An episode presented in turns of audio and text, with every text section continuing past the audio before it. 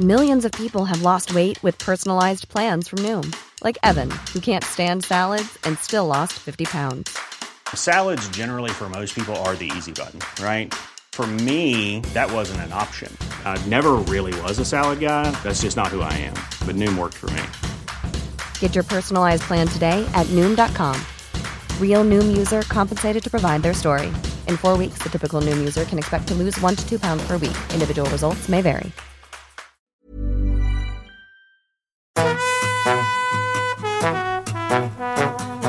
Hola, estás escuchando De Piel a Cabeza, un recorrido por tu salud con Ana y Rosa Molina. Porque sabemos que el conocimiento es la mejor medicina. ¿Qué hacen un informático, una psiquiatra, una psicóloga y una dermatóloga juntos? Y esto no es un chiste, ¿eh? Pues no lo sé, cuéntanos tú, Rosa. No sé, que alguien diga de qué vamos a hablar. Esto es un podcast, ¿no? Hoy empezamos... Pero si no lo sabemos, ya nos acabamos de conocer hace un minuto. Bueno, algunas partes, porque aquí Ana, Vidas en Positivo, y ya voy dando datos. Hola, ¿qué tal? Deseando estábamos de tenerla por aquí. Un aplauso para Ana, que por fin la tenemos en el podcast, pero es que no viene sola, no viene sola. Un informático, solo hemos dicho, solo hemos dado ese dato, pero es que nos hemos juntado aquí mucha genética, ¿no? Una genética de la familia Asensio eh, y genética de la familia Molina, hermanos y hermanas. Total, muy buenas y gracias por invitarme. Yo como informático diría, bueno, no, sí que sabemos lo que vamos a hablar. Hay que empezar por un proyecto, hacer un código de programación y un poquito de orden. Pero al fin y al cabo también estamos aquí para decir algo que es diferente a lo que normalmente la gente piensa de los informáticos. Qué bueno, Gonzalo, vas a tener que poner mucho orden hoy aquí, ¿eh? Es una prueba de estrés, le hemos hecho una prueba de estrés de subir un montón de pisos sin ascensor y por aquí viene la segunda prueba, que es la de hoy, de ver cómo con toda esta improvisación, cómo nos manejamos los cuatro. Bueno, el estrés es lo que, lo que están teniendo nuestros escuchantes, que aún no les has presentado. Tú has hablado de Ana y Gonzalo como si fueran, son muy conocidos, pero si les presentas un poquito y nos aterrizas el tema mejor. Venga, damos datos. Vamos a empezar por Ana, que, que bueno, que es que Ana y yo tenemos por aquí además muchos nexos en común. Ana, Vidas en Positivo, la podéis encontrar en Instagram, la podéis encontrar en, en su web, en un montón de sitios en internet, en su libro, Vidas en Positivo. Y... Hola, ¿qué tal? Mi Rosa, mis chicos. Yo es que estoy aquí fascinada. Esto parece una obra de teatro. Si nos vierais, tengo a la doctora Rosa Molina con unos cascos, a mi hermana a mi derecha, maravilloso, que ha subido estas escaleras estupendas y es como una alfombra maravillosa. A enfrente a la doctora Rosa Molina, que está aquí liderando todo el guión, que le va a dar algo como no lo cumplamos, ¿eh? Y yo, pues, que no voy a parar de hablar porque he cogido el micro y cuidado conmigo. Se ha presentado sola y así es Ana, ya se deja conocer ella porque es así de espontánea y de divertida y la podéis encontrar igual en todas sus versiones, por escrito, como decía, ¿no? En vídeo, en todos sus formatos. Pero bueno, vamos a contar esa parte profesional tuya, ¿no? Porque Ana es psicóloga clínica, es psicoterapeuta, es doctora en neurociencias, hicimos de hecho la tesis en la misma universidad y con el mismo equipo, ¿verdad? En el servicio y en de los mismos años, ¿eh? Los mismos años, los mismos profesores. Yo, pues totalmente, desde dos mil siete dos mil ocho al dos mil catorce dos mil quince, pues imagínate, seguro que me he cruzado con por esa planta Hombre, fantasmagórica, la no, cuarta planta de psiquiatría. Oye, no nos añadas estigma, ¿eh? Que de estigma nada, ¿eh? Que está... un poco de, de estigma. estigma nada. Ah, o sea, vale. De nada moda. De fantasmagórica. Eso es porque es viejo el edificio en sí y es así y ya. Bueno, seguimos. Entonces, Ana también es fundadora y autora de Vidas en Positivo, que como hemos comentado tiene su libro y, y más proyectos que van de la mano de, de ello. Y también ha montado, que a mí esto me encanta, ¿no? Un centro de atención temprana, bueno, montaste eh, para chicos y chicas con, con autismo, ¿no? Que esto nos lo podías contar un poquito porque me parece fascinante. Sí, bueno, aunque es muy random este, como digo yo, este, este, este podcast, efectivamente, porque Gonzalo, mi hermano que está aquí, estaba a mi lado y montó todos los ordenadores que se... Bueno, no vamos a contar muy bien de dónde salieron los ordenadores. Como de una gran empresa de telecomunicaciones de este país. Efectivamente, nos los donó, nos los donaron, nos los donaron, nos donaron. Y montamos un colegio específico de autismo, la verdad fue una pasada y, y fue, estaba concertada con la Comunidad de Madrid y hemos hecho una labor preciosa. Y luego fue la ampliación que se hizo para los niños mayores de edad, que fue la Fundación Quinta, que también se continuó con todo el proceso. Efectivamente, y la Fundación Quinta y un montón de centros. Pero voy a poner un asterisco aquí que me he quedado. No estigmatizo nada la planta cuarta, era porque nah, estábamos solo los que investigábamos. Acuérdate que entrábamos y yo decía... Estigmatizados. Uy, eso sí que da miedo, ¿eh? Efectivamente. Una planta llena de investigadores, investigadores. Clínicos, eso da mucho miedo. Era una planta llena de investigadores de neuroimagen. O sea, imagínate. Que a los psiquiatras estamos esto, muy sensibles claro, al estigma. No están investigando cómo son las mesas de madera. No. Están investigando cómo funciona el cerebro. O sea, que es el único órgano que se estudia a sí mismo. O sea, fíjate qué locura. Eso es, eso es. Vale. Pero digo yo que es tan fenomenal, aterrizamos, me encanta. La gente dirá, ¿pero de qué va a ir este podcast? No lo sabemos ni nosotros. Sí, sí lo sabemos. El capítulo. Así que gracias por presentarme, Rosa. Es un placer estar aquí. Y, y el bueno, resto que lo miren, yo, perdona, como estoy con mi bibliografía de Ana Asensio, que el resto de tu vida que lo miren, porque tienes un montón de cosas y lo pueden mirar en tu web, que tiene sí. un montón de cosas. Y vamos ahora a presentar a su hermano. Efectivamente. No, claro, claro que sí. Ya mi hermana ya está tensa. No, no, al revés, decía que terminaras, que yo lo que quería saber. Nada. Os lo leéis, que tiene muchas cosas. Luego lo vamos contando, si es que se va, va a enlazar de lo, con lo que vamos a hablar. Gonzalo es profesional dedicado al mundo de la ciberseguridad durante veinte años, máster en seguridad integral, eh, tiene varias certificaciones reconocidas a nivel mundial y está en continuo aprendizaje, como hoy mismo aquí con nosotras. Esto sí que está analizando nuestro cerebro, estoy segura, de las nuevas tendencias eh, con un carácter eh, autodidacta. Y Gonzalo es actualmente es, trabaja en Global C I S O, se dice así, Bankinter. Eh, sí, el C I S O Global. Vale. Es que para todo el grupo. No ah, bueno, la palabra C I S O, claro, dentro de Eso. nuestro sector es el Chief Information Security Officer. Es un término que viene de Estados Unidos. Básicamente aquí se puede decir el director de seguridad digital o el director de seguridad de la información, o lo que cada uno quiera llamar, me da igual. Vale, vale, vale. Por eso es que digo, no sé no, ni siquiera si se pronuncia así. O sea, fíjate el nivel, lo familiarizada que estoy con estos términos. Bueno, ¿qué más iba a decir de ti? Eh, una de las estrategias, ¿no? que, o de los objetivos que per- perseguís es la, una estrategia de seguridad digital, ¿no? alineada con los requisitos del negocio, ¿no? Y también estás eh, acreditado por el Ministerio del Interior y eres autor de otro libro. Sí, en el dos mil seis lo publiqué. Es un libro que se llama Seguridad en Internet. Y la verdad que en aquel entonces no había muchos libros y yo, eh, a raíz de todas las consultas que me hacía mi padre, concretamente mi padre, Eh, decidí escribir un libro que dije, mira, quiero que todos los padres del mundo se lo lean y no llamen a sus hijos tanto como a mí. Y entonces lo escribí siempre con un doble carácter, ¿no? Porque los padres, ya sabes, que en aquel entonces, imagínate, dos mil seis, pues no se sabía nada. Yo me acuerdo todavía la reacción de mi padre a cómo funcionaba una wifi y yo le decía, mira, por aquí están pasando datos, ¿no? Y él se ponía en medio del ordenador, el portátil y la wifi. O sea, haceros la idea. Y claro, para mí era importante que fuese muy fácil de comunicar y sobre todo, todas son herramientas open source, que significa que son libres y gratuitas. ¿Por qué? Porque también los padres pues también tienen que tener sus... Oye, no, no gastarse su dinerillo si pueden estar más seguros y más tranquilos. Y por eso lo publiqué. Oye, y recordemos cómo se llama el libro. Seguridad en Internet, ¿no? Eso, Seguridad en Internet. ¿Y el de Ana? Vidas en Positivo. Tenemos dos libros de obligada lectura. Ya tenemos dos nuevas lecturas. Y es que el otro día nos dijeron nuestros escuchantes en la firma de libros que, que habíamos dejado de recomendar tantos libros en el podcast. Digo, ¡uy, tranquilos! No os preocupéis. Sí, bueno, yo a los oyentes les recomendaría ya que se lean algo más actualizado. Porque desde dos mil seis aquí igual ha cambiado un poquito la tecnología. Igual ya estamos en otro nivel. Eh, este sí que ha prescrito. De hecho, sí, este podemos decir que ya descanse en paz, ¿no? El libro. Ya, ahora lo podéis... Lo, oye, lo podéis tener de reliquia o lo podéis tener para apoyar ahí. Bueno, nosotras te vamos a leer vintage, ya, seguro. Es un libro vintage. Para nosotros. Todos los enamorados de la ciberseguridad vintage os va a encantar. Tenéis que verlo como algo de romanticismo de la ciberseguridad. Nos encanta, pues lo vamos a leer, o sea, tenerlo claro. Y también artículos, revistas y demás, ¿no? Eh, presentaciones que tenéis los dos, porque es alucinante, la verdad. Bueno, al final lo que tiene, para bien o para mal, dedicarse solo a una cosa en la vida, ¿no? También se te tiene que dar muy mal para no que no te vaya bien. Yo siempre digo que yo no es que sea muy listo, es que los demás son un poquito menos listos que yo. Bueno, bueno. En fin, a mi hermana le pasa un poco igual. Son muchos años, de los primeros también. Ella cuando empezó con el tema de autismo, yo me acuerdo que la gente decía, ¿y eso qué es, no? Y cuando yo empecé con esto, la... sí, y la gente me decía también, eh, a mí me ha costado, bueno, tú lo sabes, años y años explicar en mi familia a qué me dedico. Eso es brutal. Es, ¿pero tú qué haces? Porque además te va bien, ¿pero qué haces? Una cosa compleja, ¿no? Y entonces, claro, luego se ha ido formando la palabra, se ha ido formando la profesión, se ha ido creando un negocio alrededor de eso, pues posiciones de trabajo que ya vienen de Estados Unidos. Y es complicado, pero si empiezas del inicio siempre vas a tener un poco más de ventaja porque abres camino, quizás es difícil, pero también te autodefines, ¿no? El concepto que hemos hablado antes de CISO lo hemos trabajado aquí en España a través de una asociación, D S M S Forum, que la gente se puede informar, es una asociación donde yo colaboro, y ahí tenemos un libro blanco del CISO donde explicamos las funciones y los roles lo que hacemos en realidad, para que cuando te pregunte tu padre o tu madre o tu familiar le digas, mira, esto es lo que hago realmente.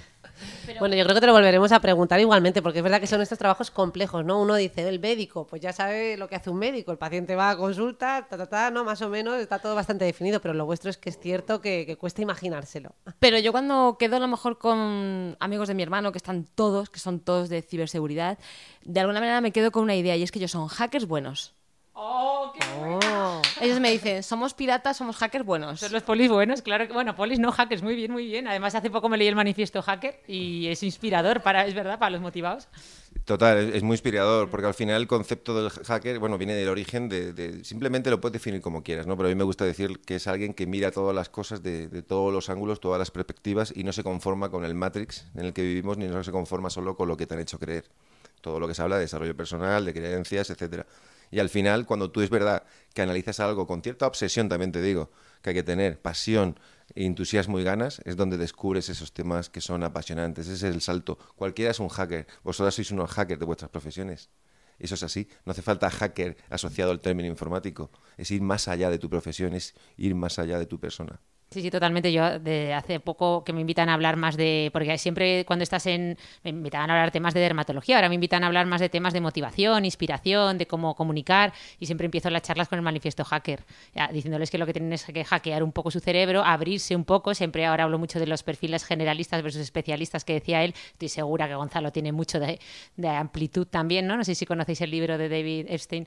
Es David Epstein, sí, que se llama Range, Amplitud, y que habla un poquito de eso, ¿no? De que los te- perfiles que están triunfando hoy en día son los perfiles híbridos, ¿no? Que pues te has especializado en informática toda tu vida, pero luego has sido capaz de eh, hacer un poco de skill stacking, ¿no? Que se llama, que es como reunir una serie de habilidades blandas, pues un poquito de economía, un poquito mm. de psicología, un poco de antropología, un poco, ¿no? Y al final, inteligencia emocional, y eso te hace un, un perfil mucho más completo. O sea que...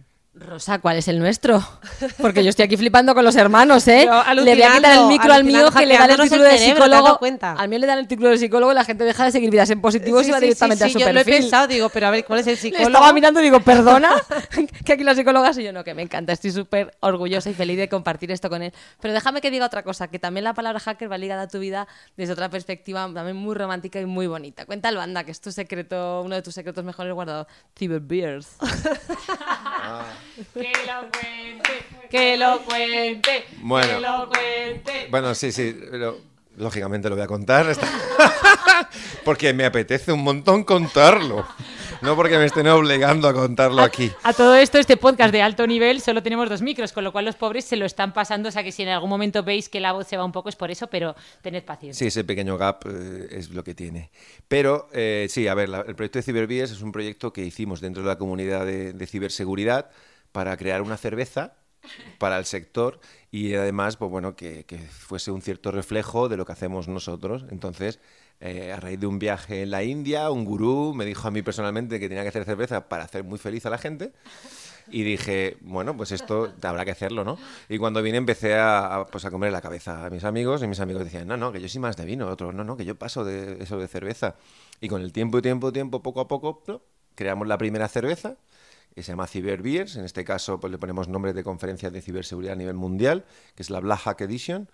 Y la verdad que estuvo pues, muy bien. Es una experiencia en la que tienes que empezar. Tú ten en cuenta que yo solo había hecho cerveza en casa, con un kit de cerveza que me habían regalado básico. Solo habías hecho cerveza en casa, o sea, yo no he hecho cerveza en la vida. O sea, pero espera, o sea, no era cerveza de metaverso, no era una cerveza online, no era cerveza de verdad. Ah. No, no, era cerveza física como la cerveza de cualquier bar. Entonces, ¿qué sucede? Que aquí hay unas fases, que por eso me gusta lo del pensamiento del movimiento, del pensamiento lateral.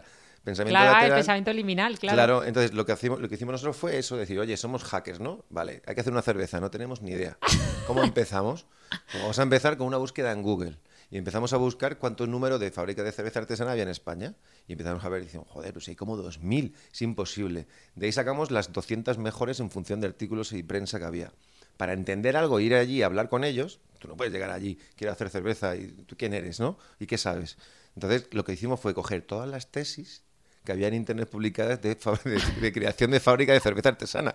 Y entonces empezamos a empollarnos todos los procesos y todos los libros y ver cómo era cada máquina, cómo se llamaba, qué hacía falta para crear cerveza, etcétera, etcétera. Con eso ya tenemos lo mínimo para ir a las fábricas.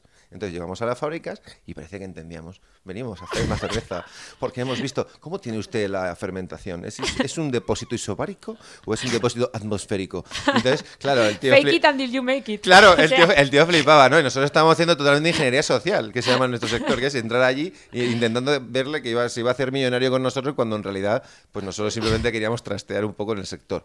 A partir de ahí tuvimos también algunos problemas con la fábrica inicial que hicimos, porque esto se llama eh, cerveceros nómadas, cuando tú fabricas en otra fábrica que no es tuya, y eh, nos cambiamos a otra fábrica porque ya fuimos aprendiendo ya mucho, ya llegamos a un nivel suficiente de decir... Sí, y, a, y en seis meses o así, pues ya se constituyó la empresa, se lanzó, lanzó la web, se hicieron un montón de eventos y bueno, a día de hoy hemos hecho unos cinco o seis tipos de cerveza, de estilos diferentes. ¡Guau! ¿Qué, qué, sí, ¿Y sí. cómo se llama la cerveza? Que, que, no, que la probemos. Se llama Cyberbeers, en cyberbeers punto com se puede estoy... seguir su cuenta y tal. Pero bueno, estamos pero como en un hay proceso, seis tipos. Pero como... Ah, bueno, sí, pues tenemos la Black Hack Edition, que es una cerveza más tipo I P A o I P A. ¡Ay, qué buena! La gente que le guste el amargor o el sí. lúpulo, más, más verdoso. Y luego hay una Amber Ale, que es un poco más tostadita. Y luego hay una Lager tradicional, esas son las tres que más se suelen vender. O sea, que nos ha vendido la moto con eso de estar dedicado toda la vida a lo mismo. O sea, ya sabía yo Yo que aquí había mucho, como decía, el pensamiento liminal, y mucha mucho. frontera, mucho perfil híbrido. Muy bien, muy bien. Aunque iba a decir que otro día estabas hablando tú de que si una cerveza nos iba a patrocinar un podcast, o sea, vamos a ver, que conste que aquí nadie nos está patrocinando este podcast, ¿eh? Ninguna cerveza, no, no, aunque te vendiera, va a haber que probarla. No, además ¿eh? tengo que decir que, que el proyecto ahora mismo se encuentra en un momento en el que, como lógicamente, eh, hay que reinventarse, y empezó justo antes de la pandemia. Eh, la primera iniciativa fue en noviembre del, do, del dos mil diecinueve. Esa fue la primera fiesta, evento que hicimos, porque la peculiaridad que tiene esta cerveza es que no se vende en las tiendas, no se vende en distribución, sino que lo que hacemos es, a través de patrocinadores, nos, por así decirlo, nos cubren el gasto de la cerveza y luego invitamos a todos los profesionales que se dedican a esto y beben gratis. Entonces es... Hacemos un evento donde se acuden todos alrededor de la cultura de la cerveza. Damos una chapa de cómo se hace la cerveza, de qué ingredientes bueno. son necesarios y demás, y ya pues se toman cada uno sus cervezas. Y ahí, ¿qué pasa? Que los vendors aprovechan porque van clientes finales o leads, y entonces pues hay un binomio de un win-win. Y por tanto, al final, pues tú bebes gratis cerveza y el otro pues podría o no captar o mantener una buena relación contigo. Y esa es la filosofía de la empresa. Oye, está guay, mi, pero te das cuenta último, que trabaja... Sí, per- sí. T- perdón, todavía recuerdo Para mi nada. último fiestón en ese conciertazo de la cerveza cata- ahí con todas las catas. Ese fue, esa fue justo antes de la pandemia, porque fue el cinco. El cinco de marzo, yo vine el tres wow. de Estados Unidos, el cinco y el siete yo cogí el COVID. Y, yo, y la mitad de los de allí también. No, no, no, no, no, que me ha recordado al tuit este de uno de marketing que decía: necesito un, un C M O para un marketplace eh, con seed potentes, no sé qué, y que, que la mayoría de los portales no sabíamos que estaba diciendo el hombre, que básicamente, y, y nos acaba de hacer el win-win, el lead y todo, que... Que... O sea, hablar con mi hermano es un dic... hay, o sea, hay que tener como efectivamente un diccionario paralelo en ocasiones para decir, ay Dios mío, eh, ¿qué es lo del win-win, lo del lead? Lo claro, es lo que tienen los, eh, los, empre- los claro. entrepreneurs. Bueno, venga Rosa, empieza, claro. con, empieza a atacar que...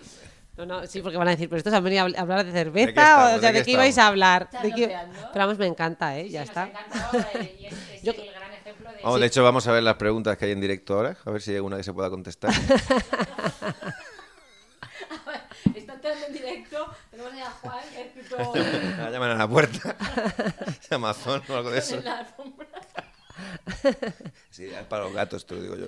Tú tienes gato y lo sacas ahí fuera, el gato se araña. Se están se... riendo de la alfombra de mi piso, que es de mil ochocientos treinta. Yo no sé no, cómo no, no les ha podido no, no, gustar. No, no, no. Es... Ana. Pero yo tengo una pregunta, Ana. ¿Tú sabes por qué? O sea, yo me, en la que subía andando me planteaba por qué solo se cubre un trozo en medio de la escalera, la alfombra, y no se cubre todo. Es que vivo en un cuarto sin ascensor. Pero ese toque de quién es, que... porque, porque en algún sí. momento, o sea, o, o lo pones o no lo pones, pero ya, ¿por ya. qué solo un trozo? Totalmente, no, no, y aparte que en este bloque en el que yo vivo, eh, eh, la media de edad es de noventa y siete millones de años, es decir, que yo, eh, o sea, que, que todo el mundo tiene más de noventa y cinco años. Bueno, pues nadie en las reuniones de comunidad quiere poner ascensor. Eh... No se entiende, no se entiende. Análisis, una, un reporte con el informático. Ah, un reporte. Yo todo me lo sumo. Rosa, yo, yo que tú lo dices en, en tu libro, hombre. Yo he venido en bici, he subido escaleras y yo ya cuenta como deporte. Venga, y hablar tanto también cuenta como deporte. Vamos a centrarnos porque teníamos un guión y nuestra otra Rosa Molina.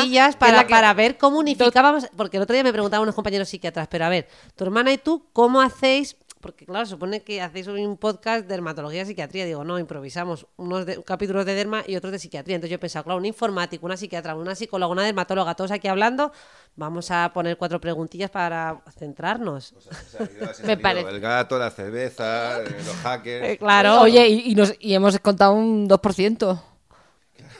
No, no, un cero coma cero uno por ciento, estoy segura. Pero bueno, yo aquí había... Pre- a ver, os voy a es, como el programa, es como el programa de Anda Ya por las mañanas. Diviértete con nosotros. Sí, sí, sí, sí, y eso es que solo les hemos dado un micro, ¿eh? Vamos a dar dos y ya vamos, los hermanos. Aquí esto va a hacer, vamos a hacer una competición. Venga, venga, sí, vamos sí, a ver. Y vamos a hablar de las relaciones interpersonales. Y se ríen de mí. Colores, no ya no pega, ya no pega. Diciendo, ya no sé qué decir aquí. Ahora, ver, ¿cómo salgo de pero, esta? No, no, no. Iba a preguntar... Se puede montar esto seguro. Claro, ya no. O sea, no te ya no pega. Se puede hacer un montón. Seguro. No, no, porque lo edito yo y soy muy vaga, o sea que yo lo pongo. Bueno, pues metes en medio ahí una de tu hermana y tuya y ya está. Aquí no hay edición que valga. Ha pasado algo, no hay edición, pero mira, a partir de este minuto la gente puede decir, ya me lo salto. Venga, vale, y perfecto. Empezamos la parte oficial, la parte seria. Bueno, no tiene que ser seria, ¿eh? Aquí vamos a reírnos igualmente. Y vamos a hablar de las relaciones interpersonales. Y la primera pregunta era, eh, no sé quién quiere empezar, quién rompe el hielo. Venga, lo rompo yo. ¿Que ¿Por qué son tan difíciles? ¿Por qué nos cuesta tanto relacionarnos? Pues la verdad es que tengo un montón ámbitos de preguntas, pero efectivamente no me quiero enrollar. Yo creo que cualquiera de nosotros podría contestar por qué es difícil relacionarte. Es decir, cualquiera de nosotros podría decir qué es lo que más me ha resultado complicado en una relación. Y ahí tendríamos la respuesta. Es decir, pues, pues porque cada uno tiene su forma de ser. Mira, decía mi padre, y esto es que la verdad lo tenemos que sacar, que somos... no sé cuantísimos millones de metabolismos distintos, ¿verdad? Y que cada persona tiene su modo de pensar, su modo de actuar, su modo de estar en el mundo, y que como esto no queramos, al final, ponerlo de acuerdo con el de enfrente, pues es muy difícil. Entonces, las relaciones personales son difíciles porque se conjugan muchas cosas, valores, forma de pensar, educación, cultura, deseos, pero tiene una cosa. Y es que es, como digo yo, este es el, el gran truco de la vida, que es que el que debemos de, de saber. Las relaciones son nuestro caballo de batalla principalmente, pero pueden ser el factor que más feliz te haga en la vida. Con lo cual, dicho esto, y aquí con esto me quedo, voy a pasar luego la ronda del resto, es el trabajo personal va encaminado a cultiva tu, tu esencia, tu autoconocimiento, para que luego tengas unas relaciones personales de calidad, porque si tienes buenas relaciones te vas a garantizar el ochenta por ciento de felicidad en tu vida. Así te lo dejo. Toma, chapo.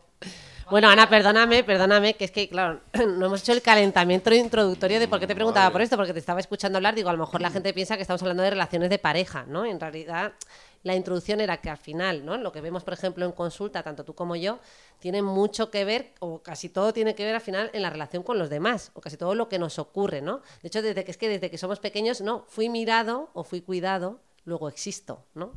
Eh, haciendo un paralelismo con la, eh, con la famosa eh, frase de, de Descartes, ¿no? Pienso, luego existo. Eso es. Eh, entonces, lo cierto es que en, la, en el mundo relacional...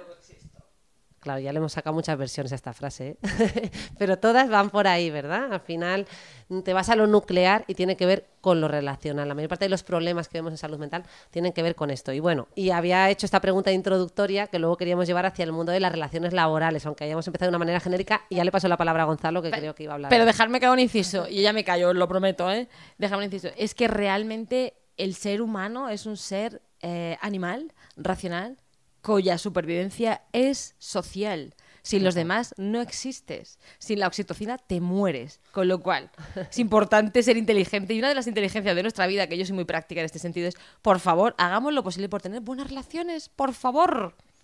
Abajo los narcisistas.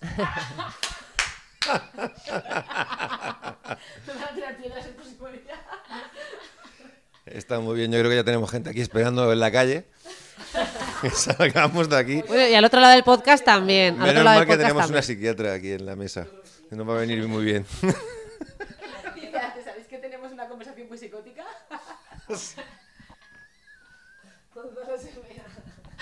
Nosotras con ellos. Aquí se está partiendo de risa todo el mundo. Muy gracioso. Esta bueno. combinación podía ser así. El, el riesgo de vivir. Espera, Ana, que sí, tú te crees que se te oye. El riesgo de compartir.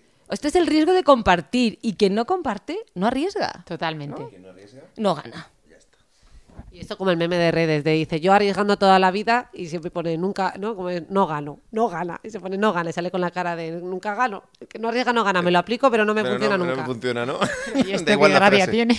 No ninguna. Sí, pero si visualmente sí. Ah. Si te lo imaginas, tiene mucha gracia. Si no, es ah, más difícil. Ah. Sí, sí. Venga, Gonzalo, te toca. Muy bien. Ah, ¿quieres que hable de la parte? Vamos a, a, a Gonzalo, vamos a llevarle al tema de las relaciones vale, laborales. Déjame que diga una cosa de, a, a colación de lo que decía Ana y ya pasamos a las laborales, que además al, en, incluso en la gran empresa, o sea, to, todo el mundo lo dice, ¿no? Incluso las decisiones financieras más importantes se basan en emociones. O sea, al final todo son relaciones y es lo que mueve el mundo. Entonces, un poco lo que decía Ana, que es un poco la tesis de Harari, que somos seres eh, completamente sociales. El, ser, el Homo sapiens es un ser hipersocial y estamos aquí gracias a esa cualidad.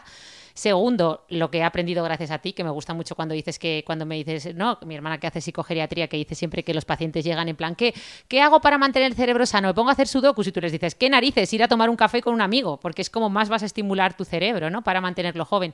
Y tercero, lo que siempre hablamos de que al final eh, aumentar nuestro círculo social mmm, aumenta nuestras capacidades cognitivas. Es decir, se ha demostrado que la gente que va disminuyendo, ¿te acuerdas cuando te llamé preocupada? Cuando tomé la decisión de cogerme la excedencia y, de- y te decía, Rosa, que hace po- o sea, que antes tenía muchas relaciones sociales porque veía ochenta pacientes al día y ahora estoy sola en casa y no interacciono, voy a te- mi cerebro se va a hacer más pequeño, ¿no? Porque leí los estudios, me decía, no, tranquila, lo que importa, según los estudios de Harvard de la felicidad, es la calidad de nuestras relaciones sociales más que la cantidad. Qué bueno, qué buen, qué buen inciso. Bueno, Rosa, cuéntame. Venga, te lanzamos a ti, Gonzalo. Eh, pues me estoy acordando de otro meme que sin verlo pues seguramente nos gusta igual, pero es algo así como... Salen dos paredes de ladrillo, una eh, perfecta construida, dice yo mm, construyendo por mi propia, mi propia iniciativa, y luego la otra pared pues echa polvo como muy mal montado, los ladrillos en diagonal y pone yo recibiendo órdenes. Sí, sí, esa es más de, de, de la parte del management, ¿no? De cuando uno tiene una visión, cómo luego es capaz de trasladar esa visión a su equipo y luego lo que resulta al final pues quizá no es lo que tú creías, ¿no? En cuanto a las relaciones personales dentro de la empresa, la verdad que se pueden categorizar por muchos tipos de... de aquí sois vosotros unas, unas máquinas, ¿no? Pero básicamente yo me baso, o al menos como yo veo a la gente, es... ¿Eso en, cómo lo ve un empresario? Yo lo veo como es, primero, tiene que ser buena persona, y para ser buena persona eso no tiene, no tiene mucho margen de maniobra en mi, en mi mano, ¿vale? Como, como gestor o como líder. Y después de que sea buena persona, yo necesito también eh, categorizarle de alguna forma que es... y eso es muy, muy personal mío, y es un quiere y no puede, o quiere y puede. Es decir, hay personas que, que quieren hacer algo y no pueden, no pasa nada, se les da formación, son buenas personas, van a crecer, pero hay personas que no quieren y pueden. Esa persona está frustrada, esa persona le pasa algo en su vida y por tanto traslada al trabajo algo que no provoca productividad y por tanto también no provoca buena relación con los compañeros. Y si tienes un no quiere y no puede, pues ya sabéis lo que hay que hacer con esa persona, no hay que darle mucho más vueltas. Tú no puedes. Eh, yo siempre digo que al, al final tenemos que actuar en nuestro anillo de, de, de actuación, nunca mejor dicho. Fuera de eso no tenemos capacidad. Entonces para mí en la empresa es muy importante que la gente esté feliz, es muy importante que la gente sea buena persona.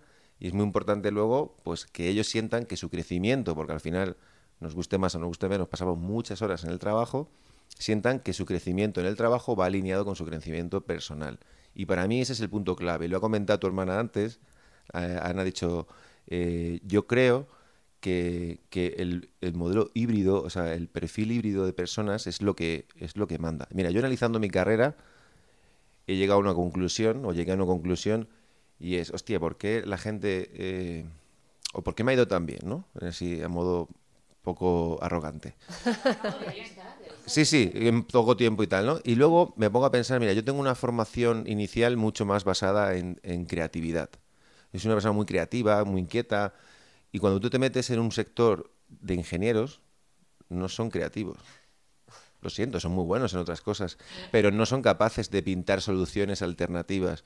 Entonces, en muchos momentos de, de mi carrera, cuando hemos tenido que tomar decisiones, la originalidad de buscar las cosas no las aporta ni los libros ni los estudios matemáticos o más calculadores, sino que hay una cierta intuición o una cierta esencia del hemisferio derecho, que es el que más... Eh, por así decirlo, tiene tacto sensitivo en el que se pone en marcha y, joder, das con una solución que realmente aporta muchísimo valor. Y eso es un poco, es curioso hablar de esos perfiles, pero es la realidad. Y se está viendo que cada vez ya más la gente que empieza a triunfar tiene ese soft skill que no llamabas tú, o tiene esas, esos valores que antes no. Antes es tú tienes una carrera, tienes dos máster, tienes esto y ya vales tú para trabajar aquí. No, ahora no. Ahora es, aparte de que tengas todo esto, o, o no, tienes que saber hacer muy bien tu trabajo, hacerlo bien, estar contento y encima hacer que los demás también se sientan bien. Esa es la única clave que yo creo que hay en las relaciones laborales dentro de una empresa. Qué importante que esto que estás contando. Sí. Muy, muy guay el inicio, ¿verdad? Con los tres me ha encantado mucho. Sí. Me ha encantado mucho, suena fatal, pero me ha gustado bueno, mucho. Bueno, pero eh, también es mi código. Pero, pero es que esto me recuerda un poco lo que decía Gonzalo, me recuerda un poco también a cuando Rosa habla en su libro El cerebro colectivo, que es que como muchas veces en las empresas está muy bien, en vez de rechazar el elemento externo, integrar. Integrar al creativo, integrar al ingeniero, integrar al del pensamiento unidireccional, integrar al matemático. Todo forma parte de un cerebro perfecto. Exacto. Exacto. La, la esencia de la... Somos la... Eh, cerebros-mente, ¿no? Una mente que emerge de varios cerebros, ¿no? De varias personas. Una sí. mente conjunta. Sí, sí, se puede, se puede incluso dibujar a sí. estilo meme, como una, como una mente jerárquica, por así decirlo, o como si fuese un satélite, ¿no? El Sol con todos los planetas. Pero es cierto, tú al final en una empresa, eh, por ejemplo, la persona que es disruptiva o la persona que es, vamos a llamarle un poco más rebelde, que fíjate, ya es una etiqueta que ponemos, rebelde, que igual puede ser connotación negativa o no, es que no significa ni que sea ni mejor ni peor, es perfecto para el momento en que tú quieres que haya un movimiento y un agite en la empresa o en, la, o en, el, o en el departamento. Cuando quieres que haya una calma chicha, como decimos en Murcia, no sé qué se dice también... Es decir, que todo esté tranquilo, pues tienes que tirar de gente que tiene un carácter mucho más tranquilo, más pausado, que te hablan así con mucha tranquilidad, porque a ellos les gusta y se recrean contigo. Y cuando quieres mucha más acción o quizá un poquito más de cálculo, pues metes a un celebrín que te viene y te cuenta ahí, pues mira, porque hemos dicho que cuatro y tres son, porque aquí hacemos esto. Y Hiring for your small business? If you're not looking for professionals on LinkedIn, you're looking in the wrong place. That's like looking for your car keys in a fish tank. LinkedIn helps you hire professionals you can't find anywhere else, even those who aren't actively searching for a new job but might be open to the perfect role. In a given month, over seventy percent of LinkedIn users don't even visit other leading job sites. So start looking in the right place. With LinkedIn, you can hire professionals like a professional. Post your free job on linkedin dot com slash people today. Hold up. What was that? Boring. No flavor. That was as bad as those leftovers you ate all week. Keke Palmer here, and it's time to say hello to something fresh and guilt-free. HelloFresh. Jazz up dinner with pecan-crusted chicken or garlic butter shrimp scampi. Now that's music to my mouth. HelloFresh. Let's get this dinner party started. Discover all the delicious possibilities at hello fresh dot com. Y, y es perfecto. La clave está en que todo el mundo sienta que trabaja hacia la misma dirección, sienta que está creando lo mismo, porque tradicionalmente se siente aparte, se siente aparte y además se sienten discriminados. Esto, ¿eh? yo, yo tengo que decirlo, que en un sector tecnológico hay mucha discriminación. ¿Por qué? Porque somos raros, los frikis, hablamos palabras, nos da por jugar a los videojuegos, estamos todo el día leyendo cómics. Bien, etiquetas que se ponen. Y cada vez hay gente más normal, pero es verdad que hay un patrón común en, como en todas las profesiones. Mi hermana es psicóloga, hay muchos patrones que tienen comunes los psicólogos también. Entonces, entonces, entonces yo creo que aquí es importante que la gente entienda que, que no solamente es el conocimiento, sino también es el desarrollo personal. Yo insisto mucho en este concepto porque tú puedes ser un gran profesional, pero nunca vas a ser un, una persona plena o no vas a ser un profesional, que es lo que yo denomino el CISO trescientos sesenta, que es un ¿Cómo? CISO trescientos sesenta, que es mi, mi puesto de trabajo se llama CISO, ¿no? Que hemos hablado antes, CISO trescientos sesenta, en el que no solamente tienes unas grandes habilidades por tu expertise de trabajo, sino que además tienes un desarrollo personal. Y la unión de ambas crea, por así decirlo, ese binomio perfecto, que es lo que yo llamo el despertar de los dos hemisferios cerebrales. Bueno, bueno. Qué bueno. Me encanta. Oye, que haya dejado, Ana haya empezado el podcast diciendo yo hablo mucho y, y, y, y se ha quedado aquí. Estoy eh, espectadora. Estamos todas de espectadoras, incluida mi hermana. Estoy de espectadora. O Muy sea, bien. Yo ya no tengo no, más no, que decir gracias. To- totalmente de acuerdo y, y al final es eh, lo, lo que hablábamos al principio, el pensamiento lateral que decía Gonzalo, que yo en este podcast hemos hablado del liminal, que yo creo que es un poco una otra forma de llamar a lo mismo. Al final limen significa frontera. Entonces, la magia, la creatividad siempre sucede entre la frontera entre diferentes disciplinas. Entonces, tener formación, lo que decía él, auto, de autoconocimiento, lo primero, de ti mismo, de otras disciplinas, más allá de la, aquella en la que has invertido más tiempo, que es tu especialización, siempre te va a aportar mucho. Oye, y escuchándote hablar, Gonzalo, eh, fíjate que el otro día estaba leyendo el libro de Marie-France Hirigoyen, que es una psicoanalista que ha escrito el libro que se llama eh, el, acoso, el, el acoso laboral. El, no, el, acoso, el, el acoso moral. Eh, perdón, el acoso moral. Tiene el acoso moral, luego el acoso moral en el trabajo. Bueno, y luego tiene ahora muy reci- uno muy reciente que se llama eh, Los narcisos han tomado el poder. Pero en el acoso moral en el trabajo menciona, bueno, varios fenómenos que se pueden dar, ¿no? Pues como el mobbing, el harassment en inglés, ¿no? Que sería como algo así como, también muy parecido al acoso, ¿no? La mm. traducción, el whistleblower, que sería como el que da el silbato, el chivato, se traduciría algo así, ¿no? El, mm. el que da el chivatazo, el que rompe un poco el hielo y... Mm. El mete mierda en... Sí. Bueno, y, nosotros... y sin filtro aquí. Sin filtro o, o la portera, como le llamamos también en nuestro servicio, que tenemos la portera. Que tú, ¿qué quieres saber? ¿Qué quieres saber? Habla con la portera. Yo digo, yo digo siempre que cuando hay personas eh, cotillas, en vez de decir cotillas, yo las llamo transmisores de información. Es ah, una manera es muy polite de llamar, ¿no? Digo, ah, es bien, que tu prima claro es transmisora sí. de información, no la estamos etiquetando, simplemente estamos describiendo. Bueno, pero dejadme que yo iba a otro término, que os liáis, que yo iba a Lijime, a Lijime. Y le voy a preguntar a Gonzalo, aterricemos. El Lijime, que se refiere a un término que se empezó a utilizar en los años... O sea, bueno, a ver si me explico. Eh, en Japón, en los años setenta, que es donde empieza todo este movimiento laboral, eh, se buscaban trabajadores de alto rendimiento, ¿no? Como muy productivos, pero que no sobresaliesen mucho, ¿no? En el sentido de... Eh, el Lijime lo traducen con una metáfora, que sería algo así como... El clavo que sobresale se encontrará con el martillo. ¿No? Todos cortos con el mismo patrón, pero como muy productivos, ¿no? Esa, esa desarrolladas mucho las capacidades cognitivas, pero todo lo demás quizás dejado un poquito de lado, ¿no? Y luego en este libro reflexiona sobre cómo hacia los años noventa se empieza a buscar otro tipo de trabajador, un trabajador flexible, capaz de adaptarse continuamente al cambio. Eh, y yo me preguntaba, ¿no? Leyendo esto, ¿realmente actualmente las empresas buscan este perfil, ¿no? Entiendo que es un movimiento internacional que se ha extendido... Eh, Cuéntanos un poco, o sea, ¿cómo, cómo se plantea una empresa la contratación de estos perfiles profesionales? ¿Buscan un poco un, tener un equilibrio entre los distintos patrones? ¿Cómo es, se es, hace? Es muy buena, muy buena pregunta. Yo, yo también conozco el, el libro y la filosofía japonesa, porque se, se estudia en algún... Bueno, no sé, me lo habrá, me lo habrá enseñado alguien en algún momento da y me queda con ello. Y efectivamente, yo creo que es muy diferente. Fijaos cómo, cómo se organizaban ante las empresas. Todo era tipo revolución industrial. Todo era en serie, todo era productividad máxima. ¿Por qué? Porque igual que en la vida, eh, que no interesa que despertemos nuestra conciencia, que no interesa que veamos entre líneas, igual que no interesa que, que, que retemos nuestros patrones o creencias que de pequeño hemos vivido, eh, porque es correcto estar aquí en la mesa comiendo fruta o porque es correcto ir andando por la calle, no lo sé. Eh, esto le pasa lo mismo en el trabajo. A una empresa... Eh, también le interesa tener productividad antes que profesionales que puedan replantear si lo que están haciendo está bien o está mal o pueden llegar a mejorarlo. Porque de esa forma tú puedes manipular y gestionar, barra, gestionar entre comillas, a esas personas. Las puedes controlar. De otra forma, tendrías problemas. Y en Japón son muy, son muy prácticos. O sea, ellos, problema que ven, problema que atajan. No quieren problemas. ¿Qué ha sucedido? Que eso llega a un punto en el que tiene un límite. ¿Y cuál fue el límite en esa época? Y por suerte está la historia para poder aprender de ella. Pues el límite es que la gente empezó a caer mala. Y entonces no había productividad.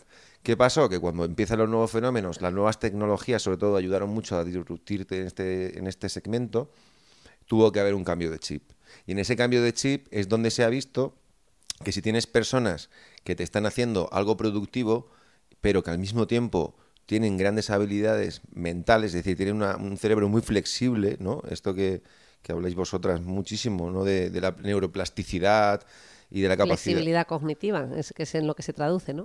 Es totalmente cognitivo, que realmente la gente sabemos que eso ocurre, pero no sabemos cómo se llama ni cómo es. Entonces, en ese caso, vosotras estáis haciendo una labor eh, las tres, eh, muy importante, para que los normales, los mortales, digamos, ah, mira, esto tiene nombre, porque el ser humano tiene gran necesidad de etiquetarlo todo, ¿vale?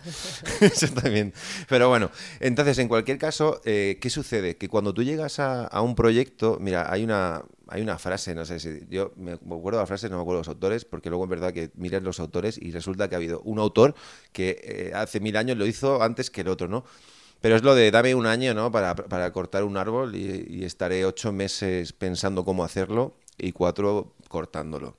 Totalmente. Esa es la filosofía al final de, de un trabajador, en el que hoy en día se valora en las empresas, se da tiempo. O sea, yo a, a, personalmente a mi equipo yo le doy mucho tiempo en el que piensen y definan muy bien qué queremos hacer, por qué, para qué.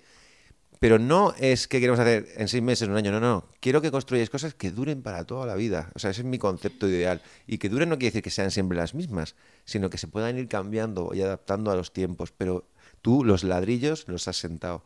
Porque no es lo mismo construir sobre ladrillos sólidos que sobre ladrillos de chicle. O sea, te va a caer.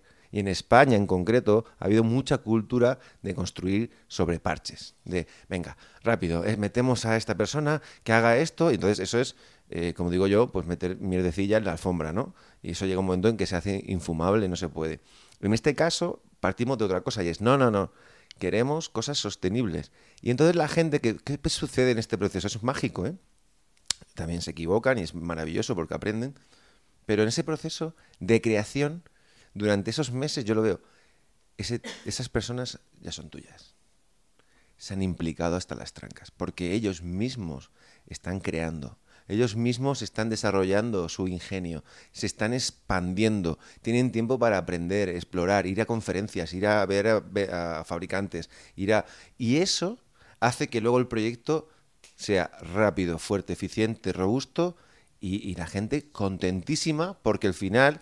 Todos juntos, con diferentes roles, se han unido. Ten en cuenta que en un proyecto hay gente que dibuja solamente arquitecturas, otro que solamente es papel, otro que solamente es programación, otro que solamente es cálculos matemáticos. Pues todo eso en armonía es lo que al final te da un proyecto y dices, jo, y ya ese proyecto es para toda la vida. Qué bonito. Bueno, claro, es aumentar el intraemprendimiento, ¿no? Que ahora está tan de moda. Oye, pero esto me ha encantado, pero ¿qué pasa con lo contrario? Con, o sea, ¿cómo encontramos un equilibrio con la ejecución? Porque es verdad que también se hace camino al andar, ¿no? Y muchas veces te das cuenta que, que, que te pasas de cursillista profesional o te pasas de, de pensar demasiado las cosas, querer que todo sea perfecto y al final es más vale, ¿no? Cuando hablamos mucho, nosotros hablamos mucho del suficientemente bueno, ¿no? Que estamos... las que somos a lo mejor más perfeccionistas, yo me estoy trabajando mucho el suficientemente bueno. Voy a, quiero ser un seis sobre diez. Sí, sí, porque el, a veces... El famoso good enough eh, de los americanos. A veces es mejor empezar bueno, es y, y, vas, y vas mejorando. Yo soy más radical. Yo voy directamente a me encanta ser imperfecta. Ah, qué bueno. Lo puse, lo puse en el dos mil once en mi web y no lo he vuelto a quitar. Ana, imperfecta y zurda. Me encanta. Porque eso me da un relax. Ay, desarrollanos eso, Anita. Desarrollanos eso. Pues sí, porque el esquema de la perfección, yo siempre digo, y de hecho fue de los, las lecturas que, que más tuvo repercusión en A B C Bienestar, y es que el mayor nivel de alteraciones personales humanas provienen de las sobreexigencias que nos marcamos, y no te las marca nadie, te las marcas tú, porque creemos que escuchamos a fulanito que nos ha dicho algo. No, escuchamos a nuestro cerebro resonando aquella frase que dijo fulanito, porque la persona que más escuchas en tu vida es a ti misma, entonces, o a ti mismo. Entonces, esa Qué exigencia, bueno. cuando no es un requisito que aceptas, cuando va por encima de tu energía, por encima de ti, vas solamente con un foco y te pierdes, como decía Gonzalo, como decía mi hermano, ese proceso de disfrute, de dejar ser, de, de, de estar entregado, creando, de sentirte tú, es cuando dices, es que, ¿dónde me he ido? Y como yo lo he vivido, he vivido el quiero un objetivo y lo consigo, pero ¿qué me ha pasado por el medio? ¿Que me he dejado la vida? Digo, wow. Nunca más. Así que imperfecta y... a sentirme. Totalmente lo que decía Gonzalo, que al final nos enfermamos por, con tanta productividad. Bueno, lo dice también el filósofo, ¿no? Al que siempre nombramos, a Byung Chul Han, el filósofo este coreano que habla de cómo hemos pasado de la sociedad un poco industrial del rendimiento a la sociedad... Bueno, ¿no? Sí, a la sociedad del burnout, que se llama así su libro, ¿no? The Burnout Society, la sociedad del burnout. Sí, como que, que nos hemos convertido en explotadores de nosotros mismos muchas veces con tanta productividad. Venga, libros de productividad... Sí, sí, yo, eh, totalmente de acuerdo. Al final hay un hay un cambio de paradigma en ese en ese sentido. Mi hermana, cuando habla de la imperfección, está muy bien, porque es poner una etiqueta ya de, de, de oye, mira, a partir de aquí no me puedo ni juzgar yo mismo, ni me puedo evaluar. Soy humana, me equivoco y ya está. No te he dicho nada, no te he dicho lo contrario. nadie, nadie, nadie, nadie, ya te avisé. Otra, nadie te vendió otra moto. No hay reclamaciones, ¿eh? No hay reclamaciones aquí. No hay reclamaciones aquí. Eh, sí, sí, sí, es normal. Además, te baja mucho la, la presión en sí misma, ¿no? Eh, pero mira, a la pregunta, a la reflexión que estaba haciendo Ana, que creo que es, es importante, eh, es verdad, el balance entre el hacer, que nosotros lo llamamos el B A O, que es el business. Claro, es que es como esto funciona así, yo lo siento, son no me, luego no tenemos, luego no tenemos, luego vamos a una conversación con un inglés y decimos, ¡oh! pero pero da igual, aquí parece ese B A U que es el business as usual, pues las tareas diarias del negocio que son rutinarias, que son un, un poco coñazo, un poco, yo lo llamo un poco tareas de monillo, ¿vale? Porque son repet, repetitivas. ¿Cómo hacemos que eso no interrumpa nuestra capacidad? Yo cada hacer equipo... que nuestros B A Os no interrumpan nuestra Porque además la rutina B A Os... es el gran enemigo de la creatividad. Muchas total, veces. Total. Te metes en te responder consume, emails, te, te consume. consume. Y te frustra porque no creas. Piensas que no vales para nada porque no estás dejando tu legado en el mundo, o piensas que tu tarea no tiene nada que, que, que, que, aplica, que aportar a los demás y de repente dices, pero, pero, pero ¿qué estoy haciendo? Genera muchísima frustración. La gente se va a su casa con una sensación de, de no plenitud. Porque al final... Porque no hay, ¿no? Y que no hay nada tangible que se vaya manteniendo en el tiempo. Es que son cosas muy rápidas y, y tal. Entonces, ¿cómo lo hacemos? Yo todos los equipos que cojo siempre les pasa el mismo problema. O sea, están tan metidos en el día a día que no pueden ver más allá. Entonces yo les digo a todos, mira, la clave aquí es pasar de operador a analista. Es un poco nuestros términos. El operador es el que está así y el analista es el que está mirando horizonte. Entonces dicen, ya, Gonzalo, muy bien. Y me dicen lo mismo, pero ¿qué hago con mi día a día? Digo, pues no te preocupes, digo, porque siempre habrá gente agradecida. Decía mi abuela, la abuela Concha, que siempre habrá un, una, planta, una, una planta para cada tiesto. Un, un tiesto, un tiesto, una, una ah, sí, bueno. Yo lo he suavizado en mi mente. Un tiesto para cada planta. Sí, mi hermana dice que siempre habría una. Una para cada tiesto por el abono. Una, una... una mierda por el, por el tema del abono. Ah, claro, claro. Sí, una mierda para cada tiesto por el abono. Somos murcianos y somos rurales y entonces tenemos un lenguaje como llegar y cargar, no, estas cosas que... Entonces, una mierda para cada tiesto es realmente el abono para cada planta. Eh, sí, sí, sí. Yo que... Sí, sí, es súper bonita la metáfora, o sea, y además se entiende fenomenal. Yo quiero decir que... Sí, ya la veo hasta romántica, o sea... Sí, bueno, yo... De hecho, lo, lo podéis poner en un libro, como un titular mántrico. Por las mañanas en vuestro... Ríete del amor al segundo intento. No te oyen, que no te oyen. Encuentra tu... Eso, que no te oyen, Ana. Encuentra tu mierda. Efectivamente. Eh, una mierda para cada tiesto. Relaciones saludables. ¿Quién eres tú, el tiesto o la mierda? Ana acaba de conseguir un título para su próximo libro. Porque además me ha dicho que tenía un libro sobre relaciones de pareja y no tenía título. Efectivamente, acaba de salir. El tiesto de tu mierda. Es buenísimo, ¿eh? No, pero hoy, por favor, hoy vamos a la seriedad. Sin cerveza, sí, sí. ¿eh, Ana? Esto hoy, ¿eh? Que nos íbamos a tomar una cerveza con alcohol y hemos dicho sí. Venga. No, bueno, al final, eh, sí, lo que quiere decir mi abuela... ¿Te acuerdas de lo que ibas a decir? Sí, tiene mucho mérito. Sí, sí, me acuerdo, me acuerdo por casualidad, pero me acuerdo. Y lo que mi abuela quiere decir efectivamente es que siempre hay un hueco para cualquier necesidad. Entonces, ¿qué pasa? Que cuando alguien empieza en este mundo, es bueno que esté haciendo B A U, eh, esas tareas diarias. Porque de esa forma va a ver cómo funcionan las cosas y todavía no tiene la ansia de querer hacer otra cosa, tampoco está preparado. Entonces nosotros lo que hacemos es cogemos un departamento de gente externa, una empresa externa. ¿Y por qué no externos? Muy sencillo, es un trabajo que no es sostenible en el tiempo. Yo lo siento, no puedes estar cinco años haciendo ese trabajo. Conozco a gente que lo hace y está fatal. Entonces yo no quiero eso. Lo que hacemos es que cada año renovamos a esas personas y ellos se van a otros proyectos. Y por tanto siempre tenemos como gente fresca con ganas de hacer ese día a día. ¡Qué bueno! De tal forma que el resto de mi equipo, que es personal interno, está dedicado a lo que tiene que estar dedicado, que es lo que aporta valor. Son proyectos, son procesos y son cosas que están alineados con el negocio y por este tanto se ve el resultado de la creación. No se ve el resultado del hacer, hacer, hacer, hacer, sin saber dónde ir. Yo siempre hago una misma comparativa. Si tú haces una carrera entre un nadador y un niño con un flotador a una boya... La primera respuesta es va a ganar el nadador, pero es que realmente va a ganar el niño. Es muy sencillo, ¿por qué? Porque el nadador va nadando sin mirar hacia la boya y seguramente llegue rápido, pero se vaya lejos, y el niño siempre está mirando a la boya y aunque llegue más tarde, va a llegar a la boya. Ese es el objetivo. Qué bueno, qué bueno. Me encanta el concepto este de B A O, que no lo conocía además. Business as usual. Ahora cada vez que esté haciendo B A O, diré, venga, Ana... Qué bueno. Mira, solamente estoy haciendo, solamente estoy haciendo una parte del proceso, porque detrás de este proceso hay mucho más. Que yo creo que aquí está la parte también en la que hablábamos de, de planificación, ¿no? Que una cosa es, cuando hablabais de, pues es que los equipos estamos siempre un poco apagando los fuegos, vamos poniendo siempre parche, vamos haciendo un poco, se va robando el, lo urgente a lo importante, que es lo que hablábamos, la excesiva productividad esta que dices tú, pero bueno, al, al final... Claro que quiero ser productivo, si el productivo es el ego sano, yo quiero construir, yo quiero crear. Si esto va ligado, el ser, el ser se nutre de tener también y de crear, pero que es el tener y el, cre- y el, y el producir no se coma al ser, porque como tú no te sientas, ya no vas bien. Y como no nos sintamos, como decimos, nos enfermamos. Hmm. Yo, yo durante muchos años yo, eh, he tenido que trabajar en esas posiciones porque no había... tanto personal, ni siquiera tampoco hay ahora de gente que se dedique a esto. Eh, os animo a todos los que estéis escuchando que os metáis en esta formación, si os gusta y os apasiona, porque tenéis que echar mil horas y si no te va a gustar, olvídate. No había, y yo me iba a mi casa y siempre lo decía, yo mis momentos creativos son en el baño, en la ducha, cantando por la noche.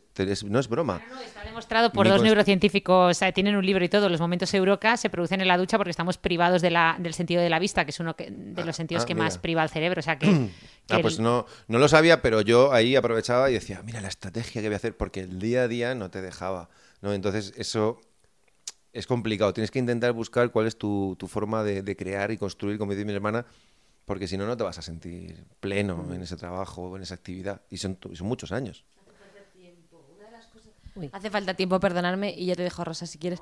Una de las cosas, una de las cosas que yo hablaba y queda así como cuando yo entré en la carrera de psicología, pues yo me debatía entre una carrera un poco más exigente y la carrera de psicología. ¿Y cuál?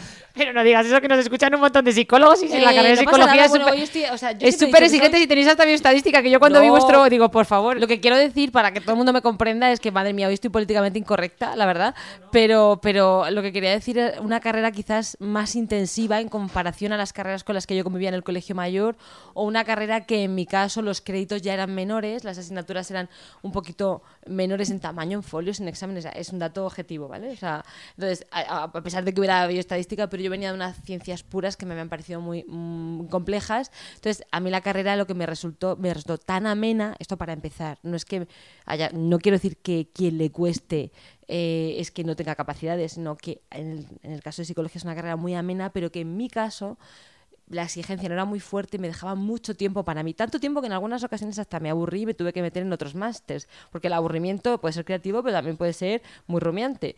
Y... Mmm, Y realmente, pero siempre agradecí a mi profesión y siempre intento mantener, de hecho, en la época de mi vida en la que sí que me enfermé, fue una época en la que yo sentí que no tenía espacio para sentirme. Cuando el ser no está, de repente es yo, Ana Asensio, y creo que el resto de la humanidad nos marchitamos de una manera o de otra. Y entonces yo creo que es muy importante siempre sentir que tienes ese espacio. Pues digo, vaciemos un poquito las agendas diarias, dejemos un hueco, el que sea. Me da igual siendo, lo siento, voy a ser escatológica, haciendo caca, duchándote, ¿sabes? O paseando con tus perros, pero dejemos ese hueco que tú conectes. Hay gente que medita, hay gente que no medita, cocina. Ese hueco donde dices, ostras, y te encuentras tú para hacer un podcast, para hacer una receta o para simplemente pensar y planificar el cumpleaños que vas a celebrar, lo que sea, pero sentirte tú. Qué, qué importante. Ya, y ahora seguro que hay muchísima gente, ¿no? que, que dice, vale, todo esto que me cuentan estos cuatro está, está muy guay, ¿vale? Pero yo soy autónomo. No, sois unos privilegiados. Pero yo soy autónomo y yo tengo que currar todos los días y mi noventa por ciento del tiempo está en esas tareas que llamáis vosotros. ¿Cómo? Wow, vaya mierda de no, terminología. Yo lo llamo mierdecillas. Sí. De que si con el gestor, que si las cuentas, cosas que no me aportan creación ni construcción en mi negocio, ¿qué hago? Aquí hay dos premisas. Qué bueno. La primera que se dice es... Si no tienes capacidad para expandir tu negocio, no lo hagas. Es decir, directamente no te dediques a eso. Eso es muy fuerte, pero es así. Y la segunda... Eso, es que quieres cambiar tiempo y dinero. Y la segunda es, ¿por qué están triunfando los servicios y no los modelos de producto?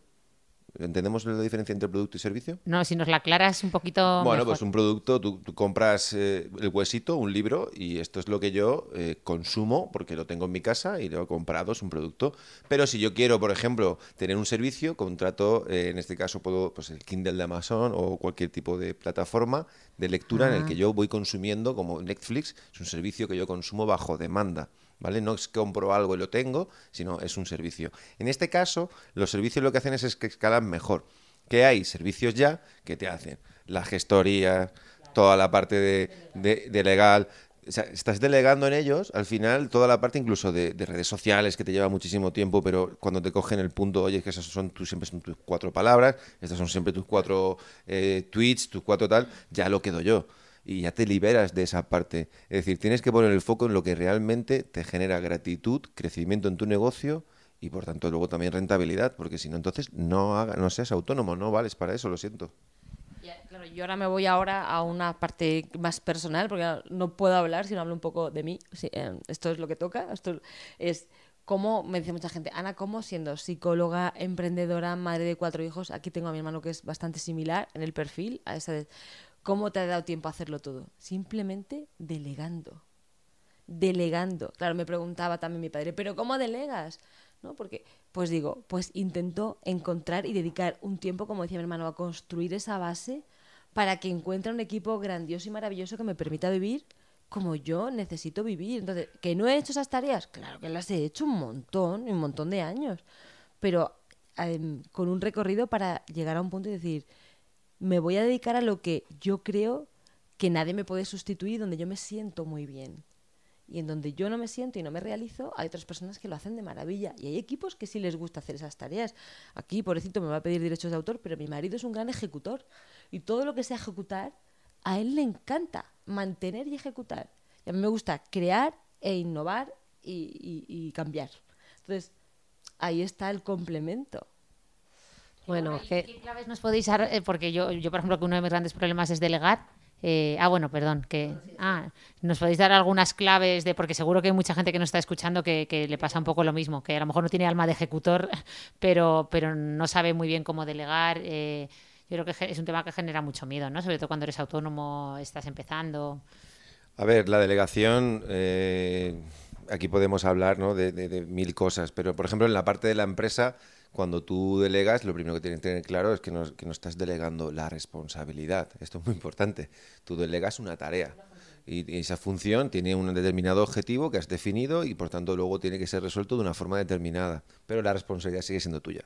Es decir, tú no puedes coger y decir, hoy me han presentado un gestor que se va a ocupar de todo lo mío y me estoy encantado de la vida, paso de las cuentas, es que ni las firmo, hago así y le dejo la firma. No, jodido. No te estoy diciendo que te vayas a ser a Steve Jobs de la vida. Tienes que intentar, yo delego, pero veo por encima que eso está siendo un resultado eficiente o que está haciendo lo que yo quiero que se haga. Esa es la delegación que tú puedes tener con la mayor confianza posible.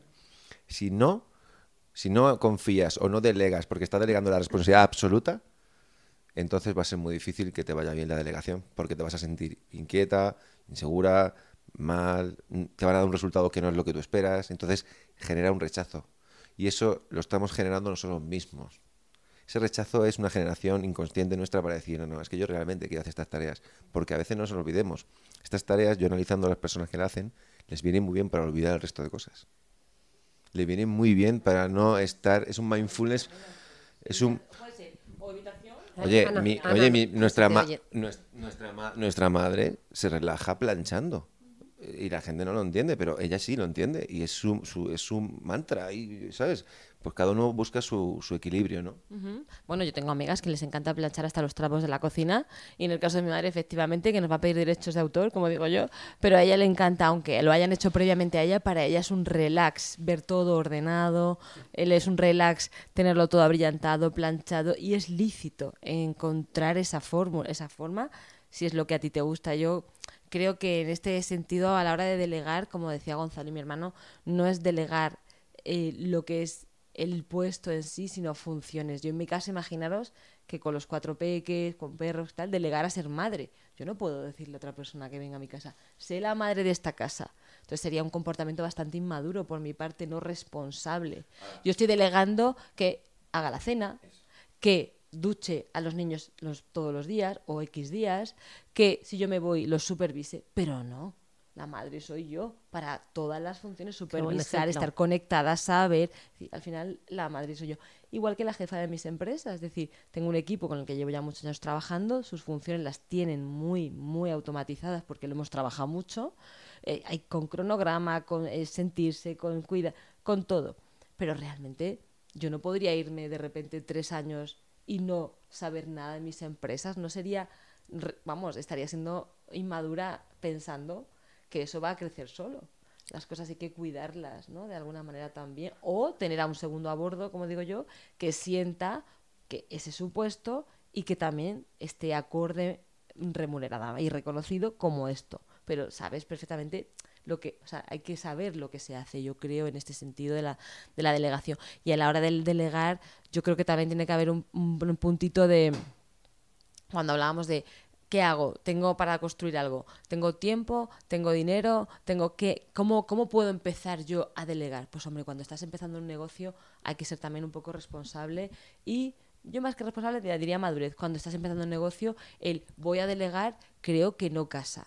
Emprender, comenzar y delegar no van unidos. Vale. Delegar voy a delegar yo ahora, si no os importa. Vale. Permitidme, vale. Permitid, un momentito, por favor, que ya voy a delegar porque me voy a tener que ir desde hace media horilla, perdonadme. Entonces, yo, escuchando, porque me han venido un montón de ideas a la cabeza, le hago aquí a los oyentes una pregunta más, eh, que añadiría a todo esto que estamos con, en lo que estamos reflexionando, que es ¿cuánta salud te está costando tu sueldo? También a la hora de decidir ciertos aspectos. Los que se lo puedan plantear, ojo. Y luego os dejo aquí introducida otra pregunta, que por si queréis grabar este segundo podcast que habíamos hablado, que es reflexionando sobre el tema del liderazgo, de los jefes, que yo creo que Gonzalo aquí nos puede contar un montón de cosas como las que nos está contando, que me está dejando alucinada por todo el análisis que tenéis hecho de la estructura, ¿no?, empresarial y los trabajadores, y me fascina y, en fin, espero que podamos darle continuidad. Y la pregunta es la siguiente, con respecto al tema de, del liderazgo, de las jefaturas. Muchas veces nos encontramos, ¿no?, con equipos grandes donde los jefes reciben ciertos incentivos eh, y donde a veces estos incentivos, que sería, como yo digo, ¿no?, Un pe- una pequeña droga para el propio jefe, que es como liberar dopamina porque cada vez me dan más incentivo, mm. tiendo sin darme cuenta a exprimir más a mis profesionales buscando esa productividad, ¿no? Y en esta situación lo que puede ocurrir es que la lealtad, valores como la lealtad o esa creatividad o ese talento se esfumen, ¿no? ¿Cómo podemos encontrar ese equilibrio? Con esto ya os dejo. Yo creo que podemos acabar este podcast aquí, Ana, si no te importa. Vale, vale, pero no, hombre, hemos dejado a Gonzalo con la palabra en la boca, entonces vamos a decir una conclusión, si os parece, para cerrar, una cada uno, una idea, que, que un take-home message, como dicen los americanos. Y venga, te, empieza Gonzalo. Rosa ya se está saliendo por la puerta, o sea, Rosa no va a tener conclusión en este podcast. Pero venga, una idea final y, y seguimos grabando. Bueno, como idea final, creo que al final de la vida, y tanto la vida como el trabajo, es todo holístico, lo estamos viendo, y al final el trabajo en diferentes aspectos lo que te proporciona es un único ser grandioso para cualquier cosa que te afronte la vida. Esa qué es mi bonito. Conclusión. Qué bueno, qué bueno. Pues ahora le dejo a Ana, digo la mía porque además iba a colación de lo de eh, lo que hablabais de delegar, que hace poco le contaba a un, a un compañero, digo, estoy planteándome comprar este piso, no sé qué, ¿tú qué opinas? Y me decía, o sea, que, que eres capaz de invertir en un piso que no sabes ni qué rentabilidad te va a dar, un piso como quien dice, un fondo de inversión, lo que sea, ¿no? O sea, te estás planteando una inversión que no sabes muy bien el retorno, que pare, por lo que me cuentas no parece muy bueno y sin embargo aún no has invertido en ti, delegando en tu negocio, que vas a ser, es decir, la mejor inversión eres tú, ¿no? Entonces, ese mensaje que la mejor inversión somos nosotros y si hay que apostar e invertir en alguien es en nosotros mismos, vamos a cuidarnos. La verdad es que yo en la parte psicológica, porque cuando me preguntan como emprendedora hay una parte, ¿no?, y otra parte que es la Ana psicóloga, pero están muy integradas, ¿no?, en mi vida, pero en la parte general yo diría, y aunque suene muy naif y Eh, creo que está más aterrizado de lo que pensamos, es invierte, la frase no es mía, perdonadme porque no recuerdo el autor, pero sí que en mi libro empiezo con ella y es invierte en aquello que un naufragio no te vaya a arrebatar, invierte en ti. Eso, justo, si es que al final...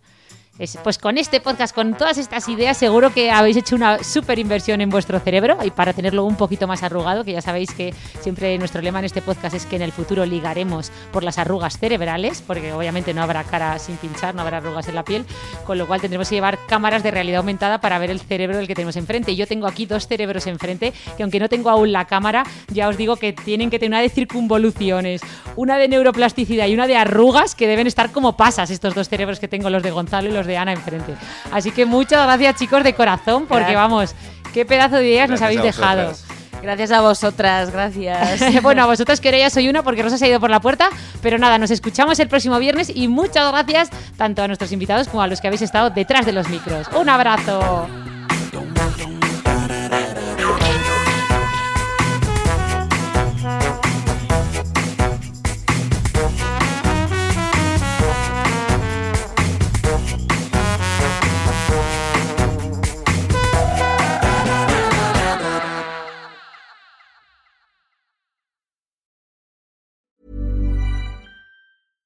Ever catch yourself eating the same flavorless dinner three days in a row? Dreaming of something better? Well, HelloFresh is your guilt-free dream come true, baby. It's me, Keke Palmer. Let's wake up those taste buds with hot, juicy pecan-crusted chicken or garlic butter shrimp scampi. Mm. Hello Fresh. Stop dreaming of all the delicious possibilities and dig in at hello fresh dot com. Let's get this dinner party started.